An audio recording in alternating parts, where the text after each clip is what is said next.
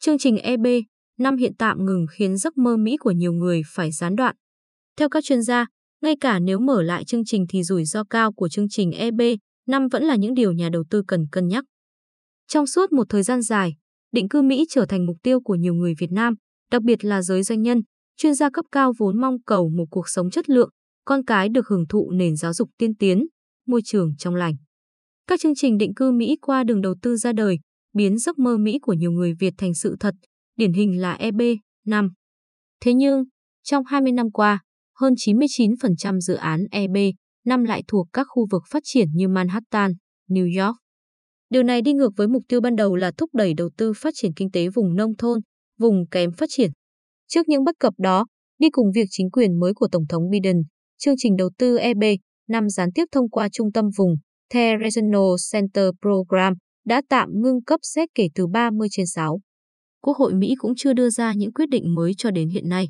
Nhà đầu tư do đó chỉ còn có thể chọn hình thức EB, năm còn lại, tức đầu tư trực tiếp vào một doanh nghiệp tại Mỹ và vận hành công việc làm ăn kinh doanh đó. Hình thức này được đánh giá là lành ít giữ nhiều. Rủi ro trực tiếp là việc thuê mướn nhân viên và trả lương, kéo dài liên tục ít nhất 7 năm. Rủi ro gián tiếp là nhà đầu tư sẽ chịu trách nhiệm báo cáo các hoạt động kinh doanh. Nếu dự án phát triển thất bại như xây không hoàn thành hoặc kinh doanh thua lỗ thì mặc dù nhà đầu tư có thẻ xanh vẫn có khả năng không đủ điều kiện gia hạn và phải quay về Việt Nam.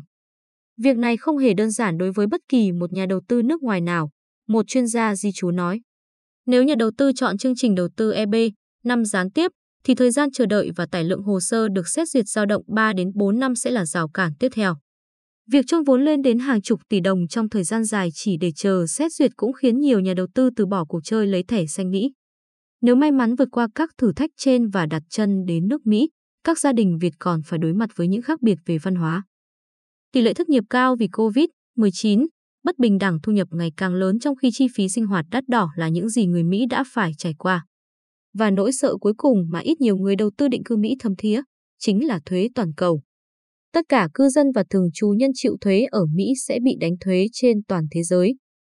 Điều này có nghĩa là tất cả thu nhập mà bạn kiếm được bất kể nơi nào trên thế giới đều phải được báo cáo, kê khai với cơ quan thuế Mỹ. Cụ thể hơn, nếu bạn định cư ở Mỹ nhưng doanh nghiệp, công việc tiếp tục hoạt động tại Việt Nam và tạo ra thu nhập thì bạn phải chịu khoản thuế này, thông thường là từ 10% đến 37%. FATCA là hiệp định chống trốn thuế toàn cầu của Mỹ, yêu cầu ngân hàng tự động báo lại cho Mỹ về thu nhập của thường trú nhân và công dân Mỹ trên khắp thế giới. Nếu cố tình hay vô tình không đảm bảo nghĩa vụ thuế, thường trú nhân có thể bị truy thu thuế với các mức phạt rất nặng, một chuyên gia di trú đánh giá. Đứng trước cánh cửa hẹp để sống giấc mơ Mỹ, những năm gần đây, người Việt giàu nói riêng và châu Á nói chung chuyển hướng nhập tịch sang các vùng đất hứa mới. Các quốc gia giàu có tại lục địa châu Âu như Ireland, Thụy Sĩ, Anh, Đức. Đầu tiên chính là sự thịnh vượng của các quốc gia này không hề thua kém so với những cường quốc khác. Đơn cử như Ireland. Từ quốc gia thuộc nhóm khó khăn nhất châu Âu vào những năm 1997, chỉ trong hơn hai thập kỷ, Ireland đã chuyển mình trở thành nền kinh tế top 3 toàn cầu về thu nhập bình quân đầu người, cao hơn cả Mỹ, Singapore hay Hồng Kông, Trung Quốc. Đảo quốc được cho là quốc gia thân thiện hàng đầu cho giới kinh doanh với chính sách thuế thu nhập doanh nghiệp 12,5%, ít hơn gần gấp đôi so với Mỹ, Pháp. Sống tại Ireland, nhà đầu tư có thể phát triển các mô hình kinh doanh mang lợi nhuận cao, còn con cái được hưởng môi trường giáo dục tiến bộ và tương lai nghề nghiệp tươi sáng khi đầu quân tại các tập đoàn FDI hàng đầu thế giới. Với vị thế thung lũng Silicon của cả khu vực Âu Á, Trung Đông, Ireland hiện đặt đại bản doanh của các ông lớn công nghệ, y khoa và dược phẩm hàng đầu thế giới như Apple, Facebook, Google, TikTok, Pfizer, Airbus. Thứ hai, tính tinh gọn của các thủ tục đầu tư, điểm sáng của chương trình đầu tư định cư tại châu Âu. Thông thường, các chương trình khác đều mất vài năm để xét duyệt cùng những rủi ro bị từ chối, như Canada 3, 4 năm, Mỹ 5, 7 năm, Úc 2, 4 năm, đi kèm các chính sách xét duyệt hồ sơ, trình độ ngôn ngữ và chuyên môn của nhà đầu tư khá như khê.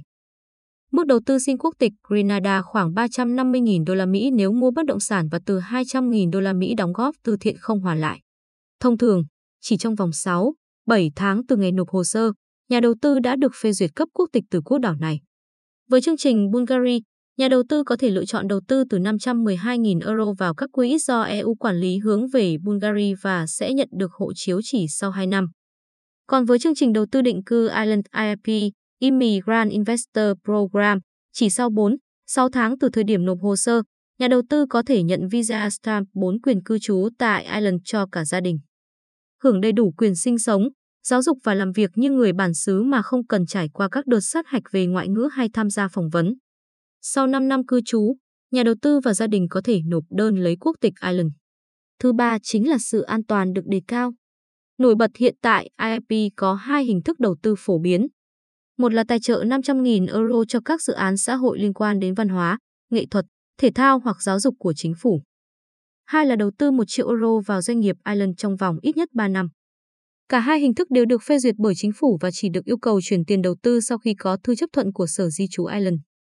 Trong các khoản trên, hình thức trao tặng, tài trợ là không thể thu hồi, còn hình thức đầu tư thì có thể thu hồi 100% vốn sau 3, 5 năm, đi kèm lợi nhuận thường niên 4% một năm đối với đầu tư vào viện dưỡng lão của bác cha. Không khó hiểu khi số lượng lớn các hồ sơ, chiếm đến 57% trong 10 năm qua đều chọn hình thức đầu tư vào doanh nghiệp. Theo một chuyên gia về định cư nước ngoài, khác với sự ồ ạt ra đời của hơn 1.000 trung tâm vùng để huy động vốn EB5 như ở Mỹ. Chỉ có số ít doanh nghiệp được tham gia vào IIP và phải có dự án được chính phủ xét duyệt, trải qua rất nhiều quy trình thẩm định về hồ sơ năng lực, kinh nghiệm phát triển, uy tín và khả năng tài chính. Đơn cử, Bakcha Well Advisor, đơn vị cung cấp chương trình đầu tư định cư Ireland duy nhất có văn phòng tại Việt Nam, quận 1, thành phố Hồ Chí Minh, là thành viên thuộc tập đoàn Bakcha Capital. Bakcha là đơn vị phát triển bất động sản lớn tại Ireland.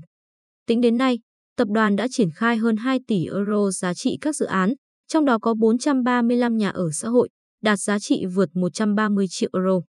Đến nay đã có hơn 350 nhà đầu tư được xét duyệt định cư thông qua các dự án nhà ở xã hội và viện dưỡng lão mà doanh nghiệp này phát triển.